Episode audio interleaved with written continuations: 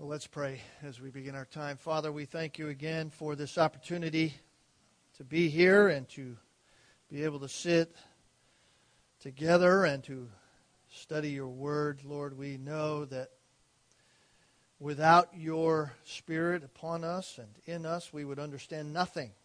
Nothing of what you said. We would be like the blind who cannot even comprehend the light. And yet, by your spirit, we have the ability to understand, to be illumined to the truth. So help us this morning to understand what your word tells us, that we might be enriched to be more Christ like, and that you would be honored and glorified in and through us, we pray. In Jesus' name, amen. Well, I want to ask you to take your Bibles this morning. And uh, having just said that, isn't it a wonderful thing to be able to do that? Be able to take your Bibles and actually open them up. Don't take that for granted. I received a, a text message this week from Jason Bebo. Of course, we all know the Bebos in China, and our website, our church website, is no longer available in China. It's blocked now by the Chinese. Don't take it for granted that you have a Bible sitting on your lap, and that when I say take your Bibles, that you can open it. And one of the joys, actually, of my heart as a shepherd here is that each and every Sunday, as I have the frightening privilege to stand up here and teach us the Bible, to say those words, please open your Bibles with me.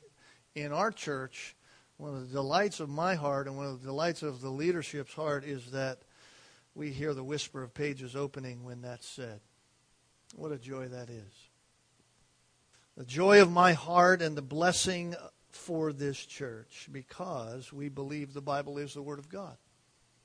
We believe that. It's not just words that we say, it's not just some kind of intellectual experientialism that we think about. We believe the Bible is the Word of God it is the Word of God given to us by the inspiration of God the Spirit, and in it is everything we need for life and for godliness.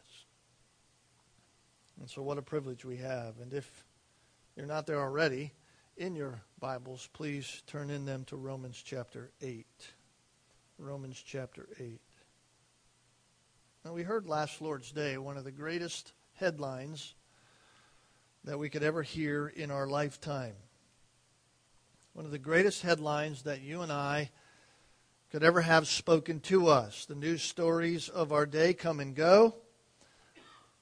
Some shock us, some cause us to smile with great happiness, but none can be compared to the one that we heard last Lord's Day.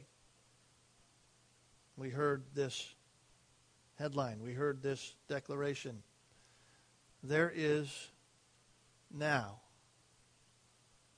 right now, this very moment, there is, therefore, now, no condemnation for those who are in Christ Jesus. Nothing in all of life here on this earth or in the life to come, nothing could be better to have attributed to your life than that very declaration.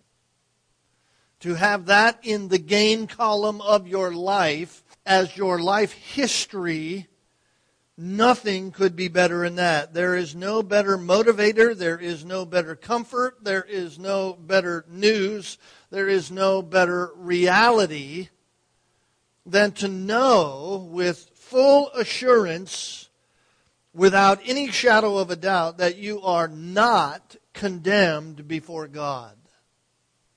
Nothing could be better. To be condemned before God is the utmost of a horrific thought. Even if it was to be only for this life to be condemned is a horrific thought.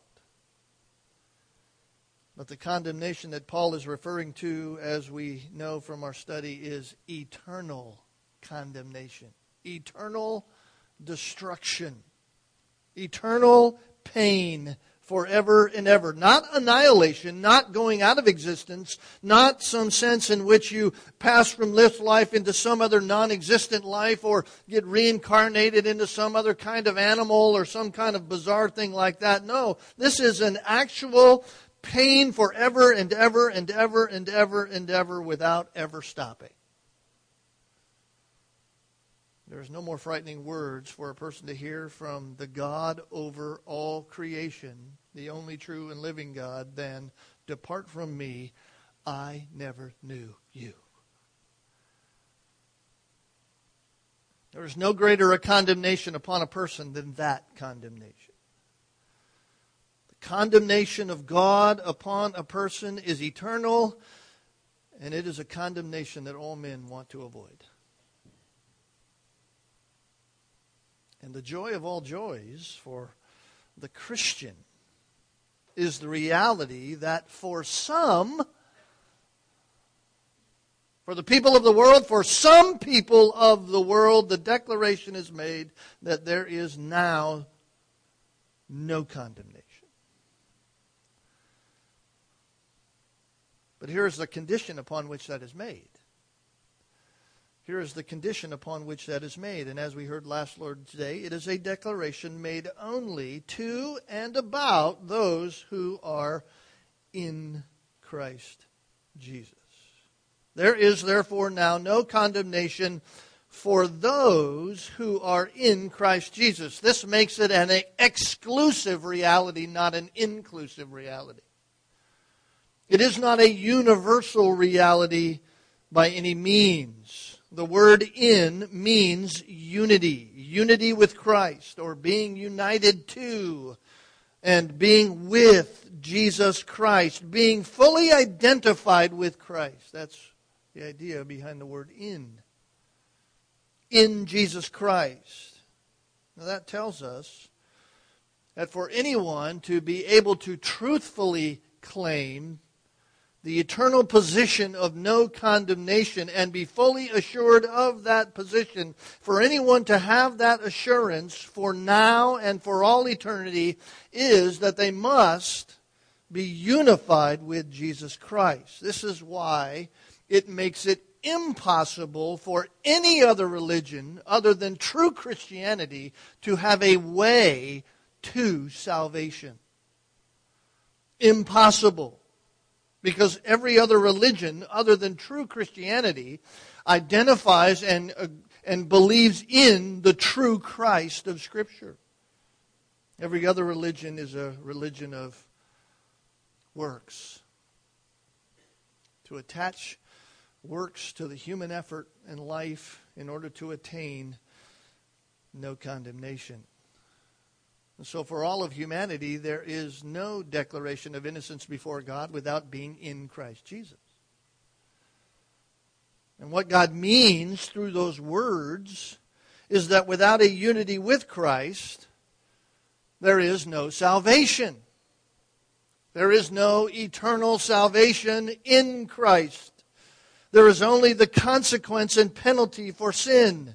There is none now and there will be none into eternity without unity with Jesus Christ. We could read this verse this way There is therefore now no salvation for those who are not in Jesus Christ. There is therefore now no salvation for those who are not in Christ Jesus. But for those who are in Christ Jesus, there is now not only no condemnation, there is complete and full salvation, and that status carries out throughout all eternity. And so the entirety of Romans chapter 8 is a glorious reality for those who know Jesus Christ by faith. This reality is proven to us, the Apostle Paul does, with the purpose that the Christian, you and I who have faith in Jesus Christ, that we would be fully assured of the reality of the declaration that God has made on our behalf because of Christ. That we would be fully assured. God does not want His children to go around through life here on this earth as those who are wondering if it could be true. God the Father wants us to be fully assured in this. Now, it isn't such a wonderful, or, or isn't it such a wonderful patience of God to do that? To give us proofs of the promise that He makes. Isn't that wonderful? I mean, think about it. Do you ever think about your Christianity this way? Think about it for a moment. God is perfect. That means that there is no blemish in God at all. There is no sin in God at all. God is immutable. He cannot change. God is perfect in every way. He cannot lie. His word is always true in every way. He never says anything that will not come to pass.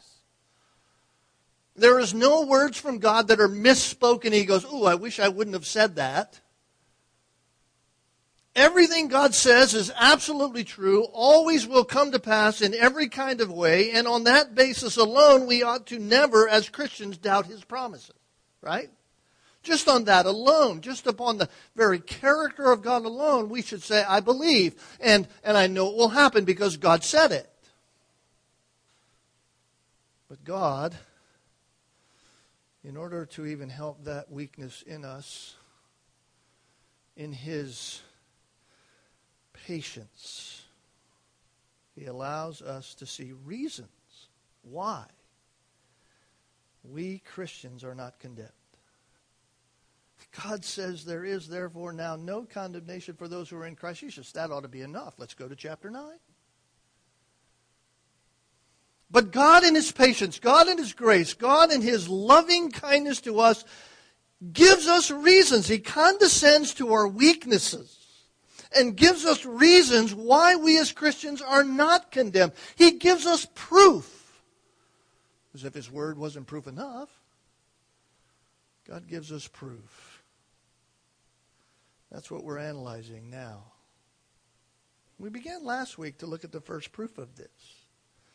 The first proof that God gives us why we can completely be settled in this. His word ought to be enough, but, but God in His grace gives us proof why we can completely be settled in the reality that there is no condemnation for us who are in Christ Jesus. And the first proof, we mentioned it last week, is unity with Christ. Unity with Christ. It's right here in verses 1 to 4. We talked about verse 1 last time. This morning I want to finish verses 2 through 4. The question that I want us to ask this morning is this How does this unity with Jesus Christ, how does this unity with Jesus Christ prove our eternal and present position of innocence before God? How does it prove that? God makes the declaration. That ought to be good enough for us, and yet God, in His graciousness, gives us proof. How does this unity then prove our innocence, our eternal and present right now innocence before God, especially since we as Christians still sin. How does it prove that? I mean, isn't that what tempts us to doubt our position anyway? Our own sin? Isn't that what tempts us? We still sin. The Bible declares that it is sinners who are under the condemnation of God. So, how can that be different for us, the Christian? Well, verses 2 through 4 tell us how unity with Christ assures us of this position of innocence. Tells us how this unity happens. And I believe it proves it in three different ways. Three ways. Notice first what Paul says. Therefore, now there is no condemnation for those who are in Christ Jesus. That's the declaration. That's the theme of this entire chapter. 4, verse 2 The law of the Spirit of life in Christ Jesus has set you free from the law of sin and of death. It's a very important verse for us. And so Paul says, first, that you can be rest assured of your position of no condemnation as a Christian. Why? Because something took place for you in the past Something took place on your behalf in the past, and its results are ongoing now and into the eternal future. The word for there in the original language, you could translate it because. There is therefore now no condemnation for those who are in Christ Jesus because. Because. This is the reason. This is the reason. This is the, the proof. Here's a reason why we can rest assured. Because the law of the Spirit of life in Christ Jesus has set you free from the law of sin and of death. You see, the Spirit set you free. The Spirit set you free. In other words, as a Christian, as a Christian, as one who believes in Jesus Christ by faith, I'm not condemned even though I sin. Why? Because the Spirit of life in Christ Jesus freed me. He made me free. I'm not making myself free. I'm not working for my freedom. I'm simply resting in the reality that the Spirit has made me free. And what has He, the Spirit, made me free from? He has made me free, this verse says, from the law of sin and of death. Now you notice, you notice it doesn't say that He freed me from the presence of sin. Doesn't say that. Doesn't say the law of the Spirit of life in Christ Jesus has set you free from the presence of sin. No, it says it set you free from the law of sin and of death. Sin is still present. I'm still capable of sinning, much to my shame. But the Spirit has freed me from the law of sin and death. What is the law of sin and death? We can think of it like this the law of sin and death is the law of condemnation. The law of condemnation. That is what happens with us in concert with the law of God. Right? It commands and we disobey. And it must condemn those who disobey. The law must condemn the violator of the law. That's what it does. It cannot not do that. That's how it was designed. That's what it was designed to do. It cannot just overlook it. So the law of sin and death is equated with this law of condemnation. But the law of the Spirit of life in Jesus is the law of justification. Justification. The law of sin and death is the law of condemnation, but the law of the Spirit of life in Christ Jesus is the law of justification, is the law of innocence, declared innocence, declared by God on your behalf. In other words, the reason that we can be assured of our position of no condemnation is because that is what justification means. The reason I can be assured of my innocence before God or no condemnation in Christ Jesus is because justification means that. The law of justification equals no condemnation. That's the idea. In other words, being in Christ Jesus is to be justified. And if justified, then there is and can never be condemnation. Do you see? If you are justified, you can never be condemned. And so Paul says you can be assured of this position by unity with Christ. Why? Because unity equals justification. Unity equals justification. So justification is a declaration that is based upon unity with Christ and no other way. Justification, and the only way of justification, is based upon the reality of unity with Jesus Christ. No other way. So watch this. Now notice the connection. There is therefore now no condemnation for those who are in Christ Jesus. Why? Because the law of the Spirit of life in Christ Jesus has set you free. It has freed me The law of the Spirit of life has freed me from the law of sin and death, or freed me from the law of condemnation. There is no condemnation facing me as a true Christian. Why? Because the Holy Spirit, working in and by means of Christ, has accomplished, has delivered us, has, has fulfilled the declaration of God the Father in Jesus Christ on our behalf from the law of sin and death, from the law of condemnation that ruled our everyday. That's what happened. That, sadly, even as Christians, we allow to get us down.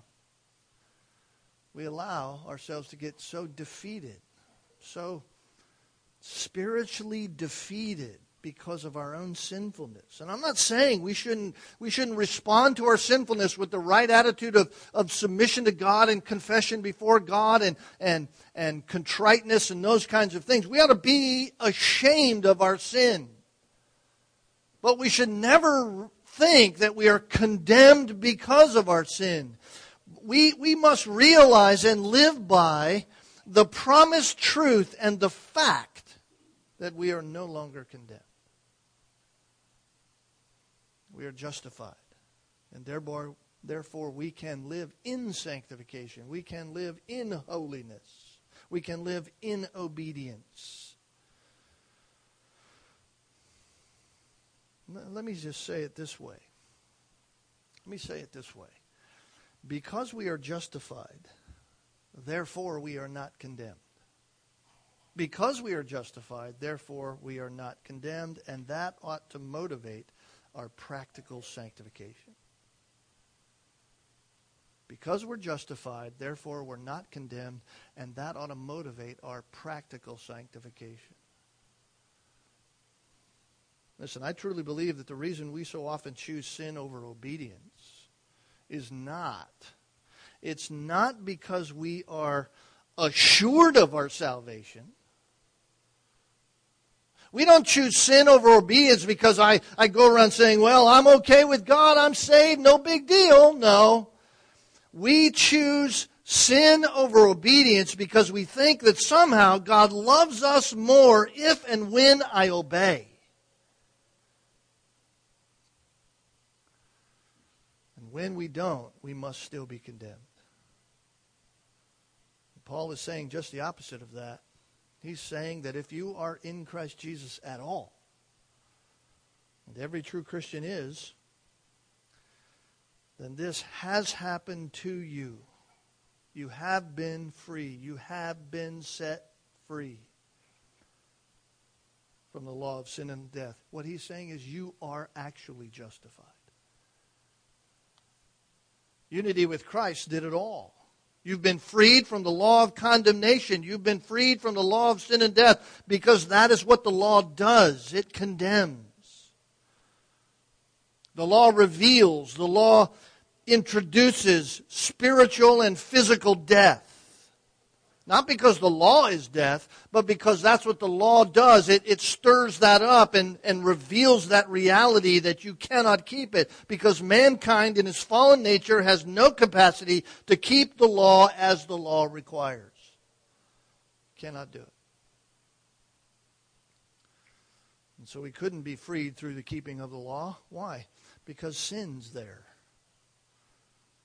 And so God proves that you're not condemned through your unity with Christ because no condemnation is equal to justification. If you're justified, you're not condemned. And God goes further and gives us two more proofs. He goes further. Notice verses 3 and 4. For what the law could not do, weak as it was through the flesh, God did sending his own Son in the likeness of sinful flesh, and as an offering for sin, he condemned sin in the flesh. Why? In order that the requirement of the law might be fulfilled in us, who do not walk according to the flesh, but according to the Spirit. So here we see clearly what the law could not do. The law cannot express mercy. Realize that? The law cannot express mercy. It's impossible. There is no mercy in the law. The law is rigid. The law is unbending. The law must apply the rule of law either positively or negatively. That's all the law can do. It must apply the rule of law all the time. Sometimes that's positive, sometimes that's negative. And so, what the law could not do, the law could not make us righteous. The, the law could not make us with the ability to obey it perfectly because of sin. So, what the law could not do, God did for us, it says. In other words, we have been freed from the law of condemnation, which is the law of sin and death, by the salvation that is in Christ Jesus. Why? Because God did what the law, the law that He gave, God did what the law, the law that reflected His very character, God did what the law was not equipped by Him to do. Very important that we say it that way. God did what the law that He gave was not equipped to do by Him. God did what He did not equip the law to be able to do. So, this is another reason why it's futile to try to earn your salvation by rule keeping. You cannot earn your salvation by rule keeping. Why? Because you will fail and there is no mercy in the law. God never designed the law to grant mercy. God never assigned the law to overlook sin. He never gave to the law that ability to show mercy.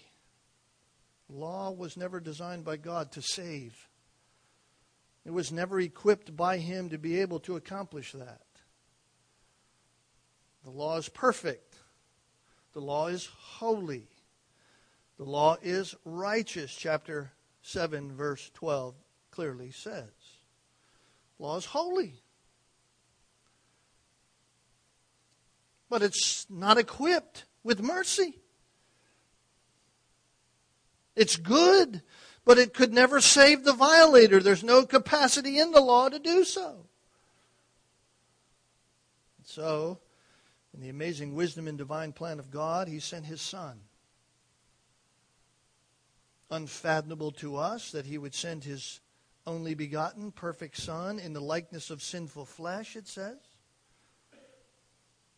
He wasn't sinful, but He came in the likeness of sinful flesh. That, that's just a phrase that simply means he came in the likeness of us. We are the personification of sinful flesh. We are sinful. Christ came in the likeness of that. Simply to say that Jesus Christ became man. That's the incarnation in, a, in another phrase. He came in the likeness of sinful flesh. Christ became man. He wasn't sinful. He wasn't the product of man. He wasn't the product of humanity in the sense of coming through man, but he came in the likeness of man, likeness of sinful flesh. He came in the likeness of us, yet without sin, the Bible says. Without sin, without the very reality that the law could or would aggravate. The law aggravates our sin. The law says, don't do this, and our sin says, I'm going to do it anyway. Christ had none of that. He was without sin. The law could never stir up in Christ any sinfulness. No way it could aggravate sinfulness in him. He was not sinful. He was without sin, perfect, holy, undefiled, and therefore sin could not be stirred up by the law in him. Therefore, he was never a violator of the law. And yet, and yet he offered he was offered, notice, he was offered, verse 3 says, as an offering for sin. He was offered by God the Father as the merciful payment for our sin. Now, For any violation of the law, condemnation was required. That's what the law does. You don't, here's what the law says, you don't obey the law. There's only one result of that. There's no mercy in that. There's no way around that. The law must do what it was designed to do. The law must extract condemnation. But Christ never sinned. Christ came in the likeness of sinful flesh, but Christ never sinned, and yet he was condemned as an offering for sin. He was condemned as a violator of the law. In doing so, he, God and the Son, what happened? He condemned sin in the flesh. God the Father condemned sin in the flesh through the Son who was the condemnation for our sin.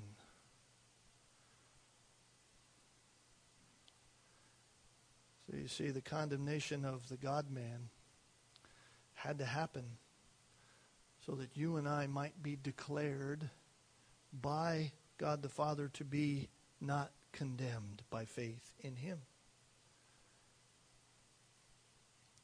So here's what the Apostle Paul is saying.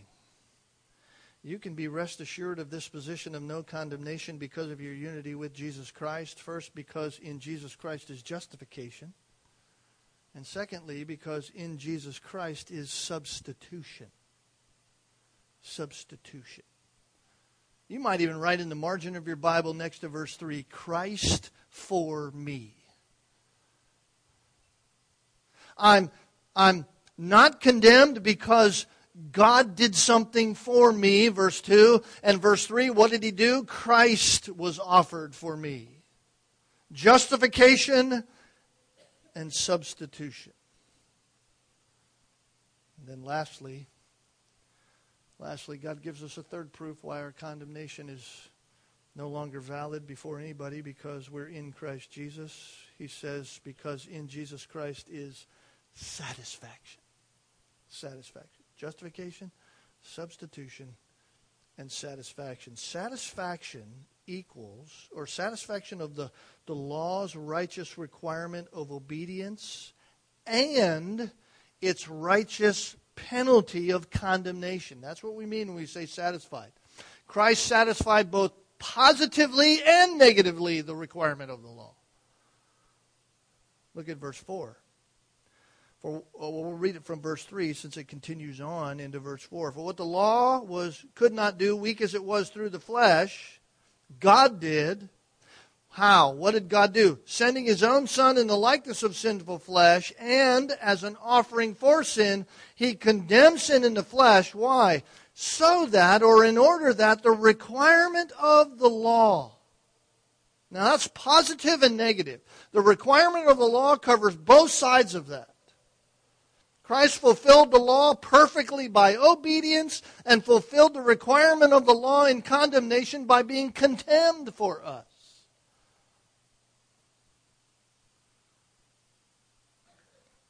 The requirement of the law so that it might be fulfilled in us.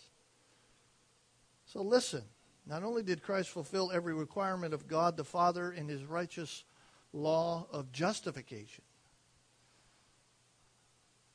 Right? His righteous law for our justification, Christ accomplished all of that. But that justification comes on the grounds of his substitution on our behalf. That's condemnation. He was substituted for us, he was condemned for us.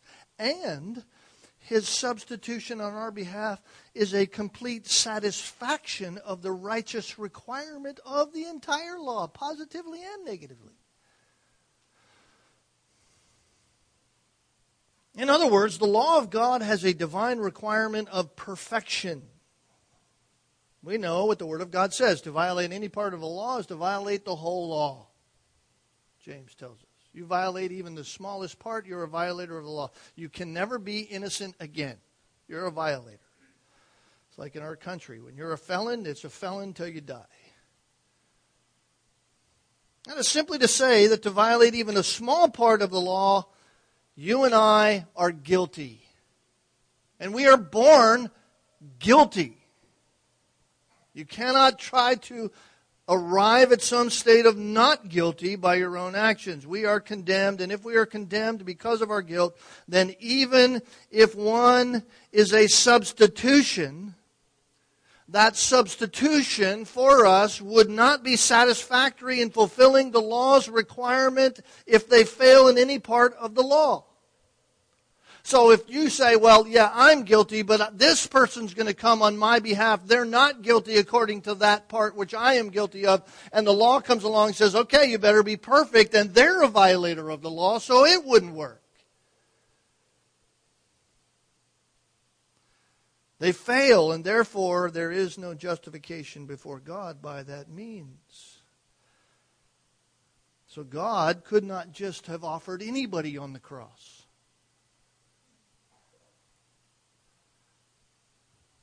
God, in and through his perfect Son, satisfied the requirement of the law.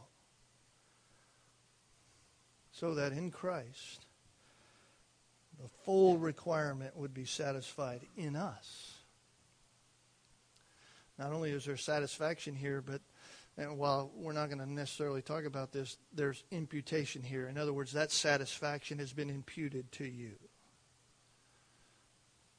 In what ways was it satisfied? In what ways was the requirement of the law satisfied? In two ways. Righteousness has not simply been imputed to us eternally. Get this. Righteousness hasn't been simply imputed to us in an eternal sense where we can go, okay, yeah, in the heavenlies, I'm, I have the imputed righteousness of Christ so that Christ sees, so that God sees me through the righteousness of His Son. That's true. It has been imputed to us, but it isn't just that. The righteousness of Christ has been imparted to us practically practically. I hope you understand that. It's not that you have an imputed righteousness that's over here in the glories of heaven and one day you'll get there to it. No. The reality is Christ's righteousness has been imputed, imparted to you on a practical level. In other words, we are not simply righteous before God in the heavenlies positionally. No. We can live righteously now as we walk by the Spirit given to us and not by the old self. That's what he's saying here in verse 4. In order that the requirement of the law, righteousness, both sides might be fulfilled in us who don't walk according to the flesh, but according to the Spirit. He's not talking about works righteousness here. That would be foolishness to think that. Paul's already said you can't earn your own salvation. You can't do enough to conjure up that. He's talking about the outcome of life. You see, he's not saying that our obedience is the requirement for our salvation. He's not saying that. No, what he's saying is that our walking by the Spirit in obedience is a reflection of the very righteousness that has been imparted to us. So that when you obey, it isn't even you, it's Christ in you. God gets all the glory. You see what he says in verse 12? Go down to verse 12. So then, brethren, we are not under obligation, or we are under obligation not to the flesh, to live according to the flesh. He says, You're not under an obligation to live according to your sinful life. That's not why God saved you. You're not under obligation to that. You have an obligation, but your obligation isn't to the flesh. Your obligation is to the Spirit. Your obligation is to God. Your obligation is to walk according to the Spirit. That's your obligation. So listen, Paul says, listen, you are married to Christ. Remember chapter 7? You're married to another. You're married to Christ. Why? So that you might, verse chapter 7 verse 4, bring fruit for God so that you might bear fruit for God. That's why you're married to Christ. That's why we Christians have been united with Christ. Not only so that we'd be justified, not only so that God would fully be satisfied, but so that we would be sanctified. Live holy. It isn't freedom to just do whatever you want to do. It's wonderful to know that we are not guilty before God, isn't it? That's wonderful. I'm not guilty before God. praise God for Christ. It's pure joy to know that you've been forgiven. But God didn't send his son to be a sacrifice for sin and to fulfill the requirement of the law so that we who claim to know Jesus Christ by faith would just sit around and revel in the wonder of those two truths. Gee, I've been forgiven.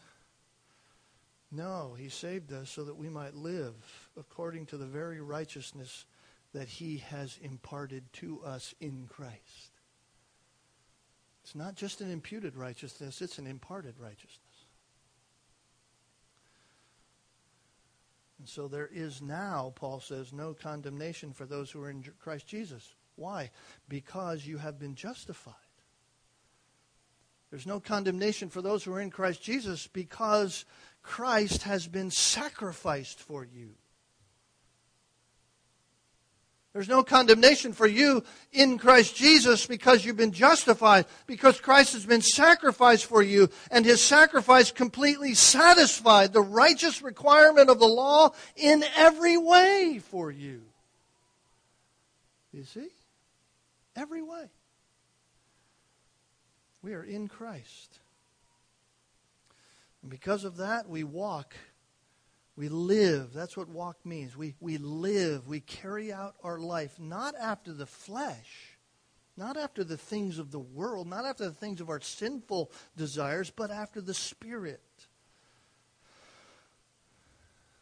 We don't walk under the condemnation of the law. We don't walk with this heavy thing waging over us, a hammer waiting to crash us under the law because the law says do this and we're unable to do it. No longer, we're not under condemnation anymore. We walk under grace.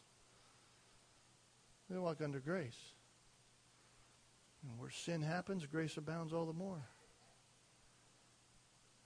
We walk under freedom from condemnation, fully equipped to obey.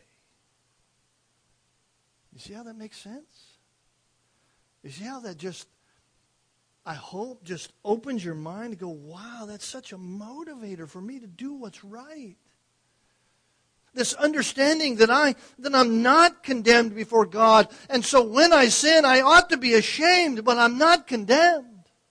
And through that shame, I ought to run to Christ. And in Christ, I ought to say, Lord, forgive me because I know you're faithful and just in every way to forgive me. And therefore, I know I'm forgiven, so I'm going to get up and I'm going to do what's right this time. I'm going to walk in obedience to Christ.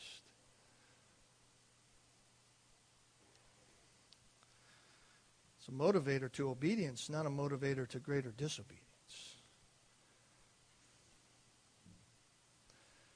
Now, I want us to prepare our hearts for communion this morning, and I want to, I want to just end our time by reading a, a section from Dr. Martyn Lloyd-Jones on this issue. He said, These truths we have been cons- are, are absolutely essential to the understanding of God's work for us and in us. Salvation is in and through the Lord of glory, the everlasting Son. What God has done is to send him to save us. He gave the law, but he never gave the law in order to save man. It was not designed for that.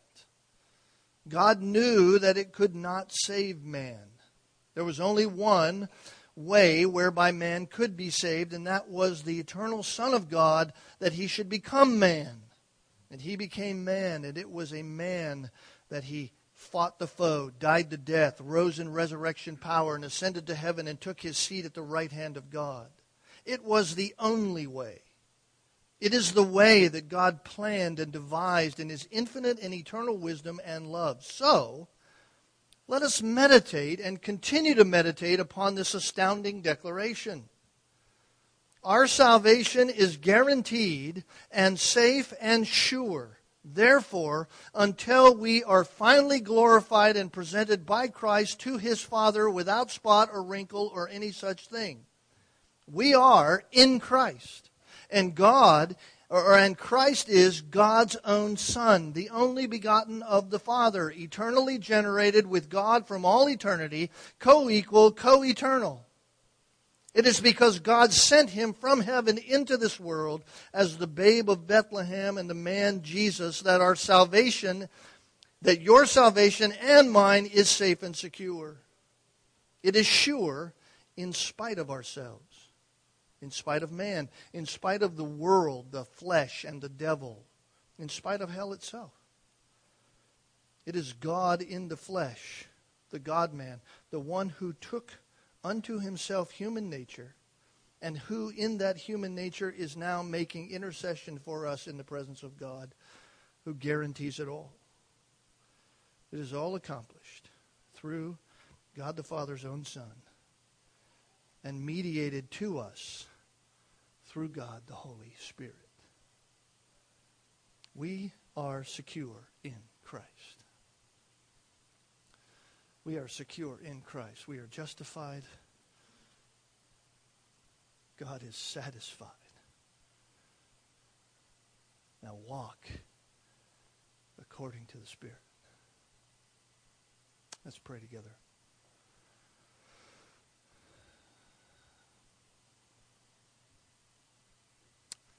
Heavenly Father, this morning we again thank you. What a wonderful reality it is to know that we are secure in Jesus Christ, absolutely. And we're not playing word games. You're not playing word games with us. That based upon the, the divine reality of who you are ought to be enough. For you said we are no longer condemned if we're in Christ Jesus, and we are able to be in Christ by faith. And yet, through your great mercy and through your patience with us, you have even proved it to us. Prove that your word is true by what we have in Jesus Christ and how justification happens. We've been freed. You've been satisfied. We now can walk in that newness of life. So, Lord, help us do that this day. Help us remember Christ. Oh, may He be the focus of our very mind. Your word tells us to set our minds on Christ. Everything He's accomplished, everything He's done is in Christ, and we have that by the power of your Spirit in us by faith in Him. Oh, what a great gift. Lord, we know that you would have never been satisfied in just a mere man, but you had to become man, take on the likeness of human flesh, that the righteous requirement would be fulfilled positively and negatively, that we might not only be seen as righteous in the glories of heaven, but also imparted the righteousness of Christ here and now, that we might live out Jesus Christ in us. Thank you for that gift. Help that be a motivator to us to obey, that your name would be glorified in us, through us, the gospel would go forth, we would share it with a dead and lost world. Lord, open our eyes to that. In Christ's name we pray. Amen.